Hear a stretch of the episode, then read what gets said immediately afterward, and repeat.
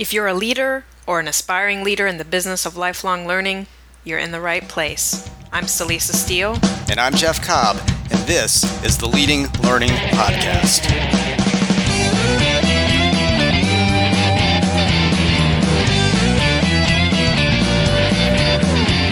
Hello, and welcome to episode 29 of the Leading Learning Podcast. In this episode, Jeff talks with Dr. Brian McGowan, and I want to say a few more things about him in just a minute. But first, because Brian is going to be participating in Learning Technology Design, I want to make sure that you are all aware of that event. It's coming up May 18th and 19th in Arlington, Virginia. This is a learning experience designed specifically for professionals in the business of continuing education and professional development.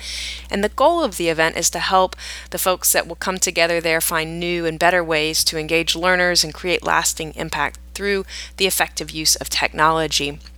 Um, as I mentioned, uh, Brian is going to be part of that. We also have um, most of the program up at the event website, ltd.leadinglearning.com. So I encourage you to check out uh, all those sessions and, and topics. We're going to have um, people addressing things like digital badges and micro learning. We'll also be getting into um, some, some deeper sessions around things like instructional design and learning technology strategy. So I, we're really excited about the program that we've put together, and you can find out more about those sessions and the speaker facilitators behind them at ltd.leadinglearning.com. Now, Jeff, you had a chance to talk with Dr. Brian McGowan. I did, and I was very excited uh, to talk with Brian, both because he, he is part of LTD and also because, I mean, you know, out of anybody I know, he probably reflects the the spirit behind an event like learning technology and design. We, we talk about you know wanting to create lasting impact through the effective use of technology, and I, I, think that is really what Brian is all about. We talk specifically about the topic of, of flipped learning, which is uh, you know kind of like our, our, our last uh, episode around digital badges. It's one of those areas that organizations are, are, really interested in, but don't necessarily know how to go about how to make it a, a reality or they go about it in, in such a, a, loose way that it doesn't really have the impact. It's really not uh, uh, effective. Brian is one of those people who's just really focused on data and making sure you actually understand whether you're being effective and whether you're having an impact or not. And he's uh, applied that perspective to the concept of flipped learning. And flipped learning, of course, is the idea that you've got you know some content, uh, some experiences that learners engage in before they ever get into a classroom situation. So it helps to kind of level the, the, the playing field, level the, the knowledge field, so to speak, um, and, and, and raise uh, the, the quality of, of what's possible in the classroom situation. And he's you know one of the few people I, I've met who has actively implemented flipped learning with a number of organizations and has had a, a data driven strategy around that so that he knows you know whether it's been effective or not whether it's had any impact or not. So we dig into that in the, into this podcast uh, episode. It's something he's also going to be talking about at learning technology design. So if you're interested in flipped learning at all coming and, and hearing brian speak you know and you know if you're lucky pulling him off to the side and, and, and picking his brain even a little bit more fantastic opportunity. But uh, just in the context of this podcast i think you're going to get some some great perspectives on flipped learning. Well, that sounds really interesting. And I know I've heard Brian talk a little bit about his experience with flipped learning and some of the data that he shared. And so I know that this will be a great conversation. So let's go take a listen to that.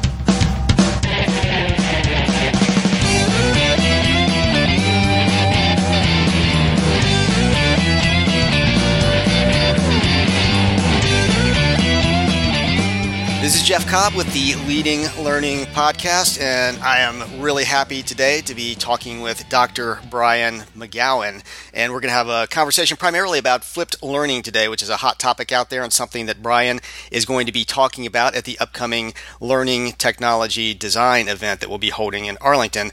So, Brian, um, first of all, I'm going to say welcome, and then I'm going to ask you to, to tell folks who you are and, and what you do. Sure. Thanks, Jeff. Thanks for having me. Uh, Brian McGowan, as you mentioned, I'm the Chief Learning Officer at ArcheMedX. And for the better part of the last 15 years since leaving academia, I've been focusing on continuing education and uh, performance change in healthcare. Well, great. And I, I've been tracking your work for quite a while. I can't remember exactly when we connected. It's been quite a while back, and you know we've it's one of those things where we shoot each other an email every once in a while and sort of tune into to what each other are doing. And at some point, I tuned into the fact that uh, you were really doing some some serious work a- around this concept of, of flipped learning, which, as I said, is you know kind of a hot topic uh, out there, something a lot of people have been looking at and sort of scratching their head and saying, hmm, you know, what, what do we do with this? And you're somebody who, along with your clients, actually has been doing something with it. Uh, so I want to dig into that. And but maybe as a, a starting point, I'm, I'm using that term flipped learning. Um, I'm going to make the assumption that most people listening to the podcast have at least heard the term, but um, it'd be good to put some some flesh around it, some definition around it. H- how do you define that that term flipped learning? Sure. So we're we're trying to uh, standardize or level set the learning population to make it as homogeneous as possible so that we can use the uh, very expensive and very critical face to face time um, as effectively as possible. So that can be done in, in literally thousands of ways. Um, but we ultimately want to know when people are standing in front of us or seated in front of us in those face to face workshops that we're ready to start applying and digging in deeply. So anything we can do prior to that face to face time to get um, all of those learners on an equal playing field um, and learn as much about those learners as possible before they walk into that workshop, the better. And so, and, and you, you know, just indicated that could be thousands of way, I, I, thousands of ways to do that. I, I think probably the, the one folks think of most readily, or that's been, you know, most popularized is, is doing some sort of video ahead of time to convey some information. But it could be articles, it could be a live webinar, um, you know, any number of, uh, of things. Um, so, what are some things that, um, you know, that that you have done, um, you know, specific uh, flipped learning type scenarios where you've you've given uh, folks information, knowledge, learning experiences prior to bringing them together uh, in a classroom, and you know that how well has that worked? It's it's worked really well when implemented well, but let me let me state a bias up front. Okay. That my my um, interest in flipped learning uh, is largely, if not entirely, based in my interest around data driven learning. Ah, okay. And right, so my my approach for the better part of the last decade has been to see what types of data we can generate from learners, from learning, real data that accurately depicts who they are, what they know, what they do, and where their challenges lie. And when I first started playing with the idea of a flipped classroom five or six years ago, um, I saw it as a blended sequential learning model that allowed us to learn something about the learners early on. So about the end um, in the in the follow-on interventions, I knew who Jeff was. I knew what Jeff knew. I knew what Jeff did, and I knew what Jeff's ba- uh, barriers were. And mm. because only because of the data that I generated from interacting or teaching or instructing him before, did I know enough about Jeff at the end that I could help him apply um, very practical things in very efficient ways? If it wasn't for the data, then um, I'm giving him some stuff to do, and then he's sitting in front of me or standing in front of me a month or two months later, and he may know a little bit more. He may be a little bit more prepared before he's in front of me, but I don't know anything about him. So the flipped model really has two critical components. You you want to provide the learners with information that allows them to prepare, but you have to provide that information to the learners in a way that allows you as an educator to learn more and to prepare. And um, when I say there's literally thousands of ways to do it, I don't mean that there's thousands of effective ways to right, do it. Right. I mean, there's thousands of ways I've seen it done, and you listed a few of them. Like just giving them some selected readings to do beforehand um, does not meet my definition of a flipped classroom. Interesting, and and I think you know when I when we started this off, um, I said you know you were one of the few people I know who's really been serious about this, and it is it is that data side uh, of things that um, uh, prompted that comment from me because you have taken great care. Um, in in the pre-experiences that you provided, as you said, to to make sure you understood the level that people were coming from initially, and, and what kind of change you were actually creating with the learning experience. Because fundamentally, learning is about change, and you know, if you're the educator, you want to see that change.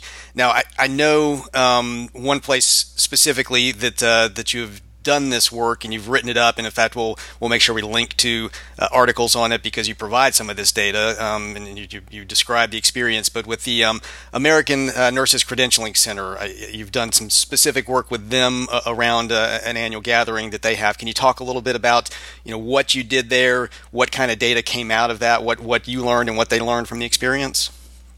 Sure. So this this originates back in 2013. The first version of this was 2014, and subsequently we ran it again at a different meeting in 2015. So we have um, four, soon to be five different experiences running these flipped classrooms. Um, they are often held as a pre conference before the annual meeting of some group, whether it's the ANCC or whether it's the Alliance for Continuing Education in Health Professions. Um, at, at, times, they've been paid uh, a paid workshop. So I think I know one of the the goals, one of the the services you provide to your members is that you help them understand the opportunities and in both value and revenue for their association. So. Mm-hmm we could we could have that discussion. I think it's a, maybe a little bit off topic, but there have been times where it's been lucrative for the associations for sure. I'm not sure that's how I define success, but it may be for some of the listeners. Um, so what we did in each case was we uh, wrangled a number of subject matter experts, um, someplace between seven or nine of them. Uh, I helped serve as a general contractor and architect, and we built a curriculum of online activities. They were someplace between 8 and 12 minutes each in duration. Um, I, I, will disclose that each time we've run this, we've run this in, in a specific proprietary e learning platform um, that's been built to collect different types of data, but I, I don't necessarily think it takes away from uh, the rest of the story that we can tell about the experience. In essence, we had three or four occasions where more than 100 learners, about 120 learners who were going to be participating in a live workshop, had between four and five weeks of um, access to an online curriculum. The online curriculum were short videos. There were between 8 and 12 activities in this curriculum and the learners had the um, ability to go and interact and and uh, consume this content anytime over the four or five weeks leading up to that workshop. Um, we communicated what one of the first lessons we learned was that communicating frequently and reminding this audience of the structure. Don't forget, Jeff, that there's this series of activities with doctor mm-hmm. McGowan and Dr. Balmer. And um, maybe the next week, uh, join over 50% of your um, colleagues who are going to be on site in Las Vegas who have already begun participating in these activities. And then the next week, it was more than 75% of the folks who are going to be joining us next week have already consumed um, upwards of 80% of the content. And, and we learned from each occasion of the flipped classroom that the more structure we provided over that four week, five week window when the pre work was available, then we went from, I think, having about 50 to 60% of the participants uh, participate in the online series till the last time we ran this. We had upwards of 90% of the participants complete the full curriculum. So I knew when we walked in the room that 90 to 95% of the learners who were in front of me had completed the full curriculum and I knew a lot more about each one of those learners. And it was that operational excellence that we developed over the two or three years of doing this that ensured us that we had the opportunity as educators um, to have that level of comfort. And I think that that's an important point because I know you know a lot of people who are listening to this may be saying, yeah, great idea. Provide some content uh, up front to kind of level set um, and make sure we're going to be able to get the most out of the classroom. But they'll never do it. You know, they're thinking I can give this to my learners, prospective learners, but well, a you know what happens in a lot of um, event type situations uh, you know where you're just coming to a conference you don't even know who's going to show up in the room so you really have no way to control that you know, upfront interaction so you know from an operational standpoint you have to put into place a mechanism to be able to identify who's going to be in the room, you know, I'm assuming. But then as you're saying, once you've done that, it sounds like A, you need to be persistent in the communication, and B, it also sounds like you used, you know, a little bit of a little bit of peer pressure there too. You know, others are doing this. It's that social proof thing, um, and we know they've been doing it, and it's contributing to the quality of the experience you need to be contributing to. Um, so is that is that persistence and and that kind of you know I guess social proof peer pressure are those the the two key components, or are there you know other other parts of uh, how you make sure that people are going to uh, be you know willing and, and, commit to participate? You know, it's interesting. The and and I don't think I can draw any causation from this. The first couple times we ran this, it was a pre-conference workshop, um, and people were paying upwards of $150 to mm-hmm. participate in a five-hour workshop. But the communication with the original our, our original stakeholders, our partners, the communication that they had to their members wasn't as strong, and we end up with 50 to 60 percent of folks doing the work. But it was pre-registrants. We knew who was going to be in the room. In fact, each time that we've run the flipped programs, um, it, it, was a registration process. We knew who was going to be in the room. Um, I've seen people try to run it where they're they're using the term flipped classroom. Mm-hmm. Um, but imagine, imagine the time and energy that you're going to put in to not only create the content for that live meeting, but to create all of that content, and it has to be engaging. Mm-hmm. It has to be um, demonstrative of the experience that you're going to have in the online setting, or people could show up in that online experience, see one or two of the videos, and say, I don't even need to go to that live meeting, or I don't want to go to that live meeting if this is the quality. Right, right. Right. So so you're you're opening yourself up as an educator to say, here's what we're going to do together. Now come on this journey with me. And so there is zero doubt in my mind, even before you start thinking about the data, just the structural mm-hmm. um, pieces of a flipped classroom is going to require additional work from the educators, from the subject matter experts, and from the logistics team. And if you don't follow some of the best practices that we figured out, that we've published, and you do this extra work, and now you get to that live meeting and 51% or 49% of the folks in the room have not done any of the prep work. Now, who who are you obligated to serve in that room? The people who did the work and therefore want to jump into application and move mm-hmm. to higher level thinking, or the 50% of the people who didn't do the work but they paid and now, as an educator, you've not created homogeneity. You've not created a level playing ground. You've created a chasm. Right, right. Now, that's a, very important point, and um, and I think you know you referenced earlier the sort of the, the money revenue question. I mean, the money revenue question is is tied into impact and value. Ultimately, uh, you know, you you want to be doing things that um, that improve the learner's condition and, and the condition of all learners. Um, and I, I, know in the uh, the the ANCC um, uh, scenario, I mean, you did come out with you know very concrete data that showed that, that that you had had an impact with what you were doing, and a lot of this is written up. And again, we'll we'll link to um, the, the the paper you did on this because it's got a lot of the, the details around you know how you structured this, exactly what you did, the number of communications, how it turned out. But just I mean, looking at some of the outcomes, and you may want to cite others, but you know, I'm, I'm reading, for example, that after completion of each video, so you know these nurses uh, viewed the videos that you provided, um, 55% of the learners stated that they were more confident with the topic or were ready to make changes in their practice,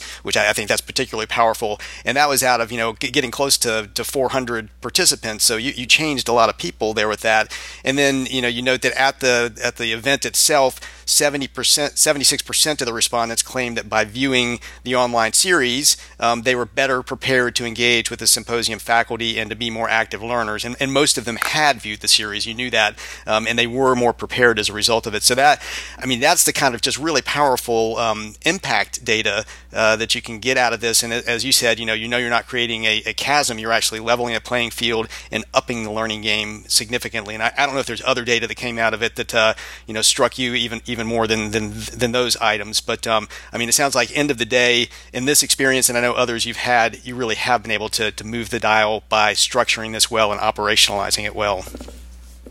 The, the, thanks. The one additional data point that we learned in one of our earlier versions of the flipped classroom is that of the learners who engaged in the online series, and remember they've got this four to five week window before they get, before they're traveling, before they're showing up in front of us in this flipped classroom um, the learners who had participated in the video were twice as likely to have made a significant practice change prior to even getting to us. Wow. Right. So, Jeff, in the last 30 days, um, relative to the content within this program, have you made any significant changes in your practice? And those learners who went through these short video series and now they're starting to prep and they're they're going back to their practices, they're going back to their offices, and they've already got this these ideas in their head about new ways of thinking and preparing for this live meeting. Mm-hmm. So they're in this they're they're we're making the most of the availability bias, right? These are learners who in the front of their mind are almost for 4 or 5 m- weeks constantly thinking and filtering everything that they do in their offices through this new lens before they've even got to our applied workshop. Right. They're two times as likely to have made a change before they even got to us. Right. Um, and and so I don't think that's going to happen from giving them a couple things to read. Um, I don't think that's going to happen from giving them some YouTube videos. Right. The other experience we had is um, the second time we did this. I'm on a plane about to land. I think I'm in I think of the the meeting is taking place in Vegas, and I'm stopped twice between the airport and the hotel convention center by people who said, "Dr. McGowan, did you are you the one who did the videos online?" So before my faculty and I have even gotten in the room, the learners through the video series that we've built now have recognition and familiarity with the with the thought leaders. Mm-hmm. Like people are stopping me in the airport saying, I, I just watched your video series." So, so now not only are we building homogeneity across the learners, but we're building familiarity and community across the, the faculty members, and now, and now we start our live applied workshop. That's great. Now, I listening to this, um, I, I, I, love the, the data. I love the impact. Um, it, it, does, though, obviously sound like you know a, a fair amount of work to do right. Um, and, and, I don't know, this may be too much to ask, you know, out of a, out of a short podcast, but if you had to, you know, trim it down, take a simple toe in the water approach, because I imagine a lot of folks are, you know, they're going to have to make the case um, for this. They're going to have to, you know, show some small amount of impact um, from having done this kind of thing initially to then be able to potentially take it to a different level. Um, I mean, if you know, for example, that you've got a group of people coming to a, a particular session, whether it's a conference or, or whatever, um, you want to do just at least some simple level of, of flipping beforehand. I mean, you know, can you can you can you find a video uh, you know that fits your field, or maybe make a, a relatively simple video? You know, put a, an assessment on the front end of it, an assessment on the back end of it, um, uh, so that you can just see that you know the, the, the, you have some idea of what the video has done for people, and then have them come to the session, and, and, and I guess you know make sure that you're communicating enough ahead of time to, to make sure that people do actually participate in the video. Uh, it, it, it's something is something that simple, do you think, within the reach of, uh, of any organization to at least try out? I, I do think so. I, I, think you you hit on a couple key points. Number one is recognize the resources that you have available to you and understand that there is a basement to what a true flipped experience is. So you mm-hmm. want to give them content and you want to make sure that you can measure something about them. And and that front piece is um, it doesn't have to be that expensive, but it, it, it ends up taking more planning and thought. So the first time we did it, I asked each of the faculty members to sit in front of their webcams for seven or 10 minutes and describe some theory or some uh, approach that they've used. And then I would just edit the webcam videos down. The second couple times we did it. Um, second few times we did it, we were just we found that our faculty really struggled with webcam. videos, editing them. They just they didn't feel comfortable, um, and so we went with slides and audio. Mm. And um, I, I, any of that is worth a shot as long as you're collecting some information from the learners and as long as you are commu- over communicating to that audience right that um, that everyone's doing it that you can you can learn together. The other jeff the other key piece of this is when we got to the workshop the first let's see the first time we did it was a four hour workshop. The second few times we did it it was a full eight hour workshop. When we did the workshop we would we would dedicate the first half an hour to 45 minutes of the workshop to a review, not of the content, but of what the community, all the learners, Jeff, you and the, the 149 other people in the room, mm-hmm. what have you accomplished in the past four weeks? So let's look at the poll questions that we asked, and let's look at the assessment questions, and let's look at the resources that you viewed. And, and so we use the first half an hour to 45 minutes of the workshop to galvanize that community this is what you did. Jeff Celisa did this, and you did this, and Brian did this. So, so not only are we gaming mm-hmm. um, through the outreach and the communication prior to the live meeting, but they know when they're in that room that they now get to see what everybody else has done. And so we're building a community. And, right. and for the 5 to 10% of the folks that are in the room that didn't participate, that's got to be a slightly uncomfortable experience um, but but maybe deserved. Yeah, yeah. No, that's great. I mean, so that that's kind of the. Uh, I mean, really, the goal there is to, to get that level of engagement uh, around learning and to, you know, kind of turbocharge the learning experience. So, I mean, I think in general, you've got, uh, I'm kind of summarizing what we've talked about here. I mean, you got to put some, some pre content out there that actually has some, some honest to God true value to it. You need to do some form of measurement around that content uh, to make sure that it's actually doing something um, for the folks uh, that are uh, using it. You need to communicate, you know, very persistently and persuasively around it uh, to ensure that they're going to um, uh, engage with it. And then, you know, you need to leverage that in, in the actual classroom environment uh, once the, the people get there so that, you know, you're really getting the full value out of having done that. So that might be sort of the, you know, the four, the four components, uh, I guess, of a, uh, of a great uh, flipped ex- experience. Does that, does that sound right from, from your perspective? It, sounds great. It, it really does. It sounds great. The, the, the reality is that you can do all that and I and I've seen this done where you can do all those pieces and then your faculty have developed their on their live presentations mm-hmm. three months earlier. Not right, yeah. Right. And so you've done all this. You've looked, you've provided value, you've measured, you've analyzed what the learners have done, and then you go to your live workshop and their presentations that your faculty members have canned three months ago, they there's they're not flexible in mm-hmm. what they're prepared to do. So I think the final piece of this is your faculty have to be made aware, you have to have buy-in that ultimately their their presentations, their the experiences that they're creating at that live meeting will not be finalized until 48 to 72 hours before that live workshop takes place when you actually know from the learners what is or isn't working or where emphasis should be redirected. Right. And so what we did is working with our faculty say, okay, we're going to we're going to dig into this for 30 minutes at the beginning, but we're going to use the data to tell us what to do for the next 30 to 40 minutes. And maybe what we need is a deeper dive here or uh, a clarification there. And so I'd say at, while the agenda for the live workshop is pretty much set, exactly how each of those sessions is going to be used, that, that, that probably won't be finalized until a couple days before the meeting. And, and so that flexibility, yeah. that the ability to use the data to create that individualized experience, that's probably my last tip.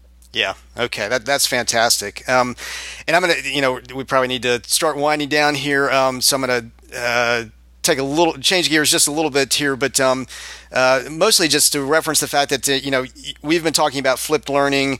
That's very you know something you're very focused on in your work, but you are much more broadly, I think, focused around uh, just how learning happens, what is effective from a learning standpoint. I, and, I, and I wanted to be sure to, to note before we sign off that you know you've got you've got your own budding podcast, uh, the Science of, of CE, um, where you're really talking about you know uh, the, the, the science behind learning. Uh, everything we've been talking about here really is rooted in science. We haven't necessarily referenced all, all of the science uh, around it, but that's something that you know you dig into deeply, and I, I want to make sure that folks are aware of that Science of CE podcast, and we'll definitely link to that in the show notes um, as well. But I, have definitely enjoyed the episodes of, uh, of, that so far. I'm looking forward to, to more of it. So so thanks for for that effort. Maybe one last uh, question before we um, actually exit here, though. We always like to ask this of anybody um, who comes onto the the Leading Learning podcast, and that's you know um, your own lifelong uh, learning habits. What do you do to to to make sure that you're going to keep learning? Um, you know, or maybe you know, to re- referencing back to we've been talking about flipping. You know, if if somebody hasn't architected a flipped experience for you as you're going into a learning experience, how do you make sure that you know you're going to you yourself are going to prepare uh, well enough to to get as much as possible out of uh, any learning experience that you're engaged in? That's a great that that last part is a great question, right? Do do I take the ownership as a learner? Yeah. To to uh, get up to speed as much as possible. Um, I just wonder if there's a payoff at any point. If if I were to spend mm. all this time trying to understand everything that I'm preparing to to learn on site, and I'm the only one in the room, mm. and I'm ready to dig into applied stuff, but the faculty members are teaching 101, that would I imagine frustrate me. I, I I'm a big um, learning filter guy uh, for the last seven or eight years. So I've set up a number of Google's uh, search alerts, save searches. I've got uh, maybe a half dozen PubMed save searches and um, a variety of other tools, Twitter streams and hashtags. And, and I, I probably dedicate about an hour, hour, 90 minutes a week just to, to open my eyes to what my various nets have caught for me, whether it's lifelong learning on Google or whether it's the science of behavior change through some PubMed social psychology journals. Um, I try to spend about 90 minutes a week, and usually it's in smaller 20 minute, 30 minute doses, just bringing in.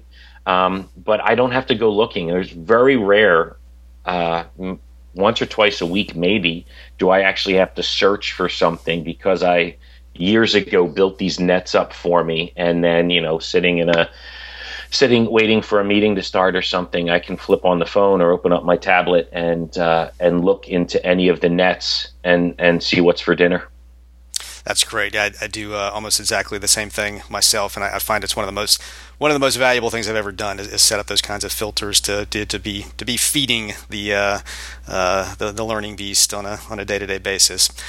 Well, Brian, you know, thanks so much. I know I kind of caught you on the, the, the fly for this uh, podcast uh, today, but um, was really excited about what you're doing with flipped learning. Again, Brian is going to be talking about flipped learning in one of our content pods at the upcoming Learning Technology Design uh, event. Um, so, you know, if you're listening and have been fascinated uh, by what Brian is saying, that'd be a great place to connect with him in person. Brian, how else can people find out about uh, you and, and connect with you?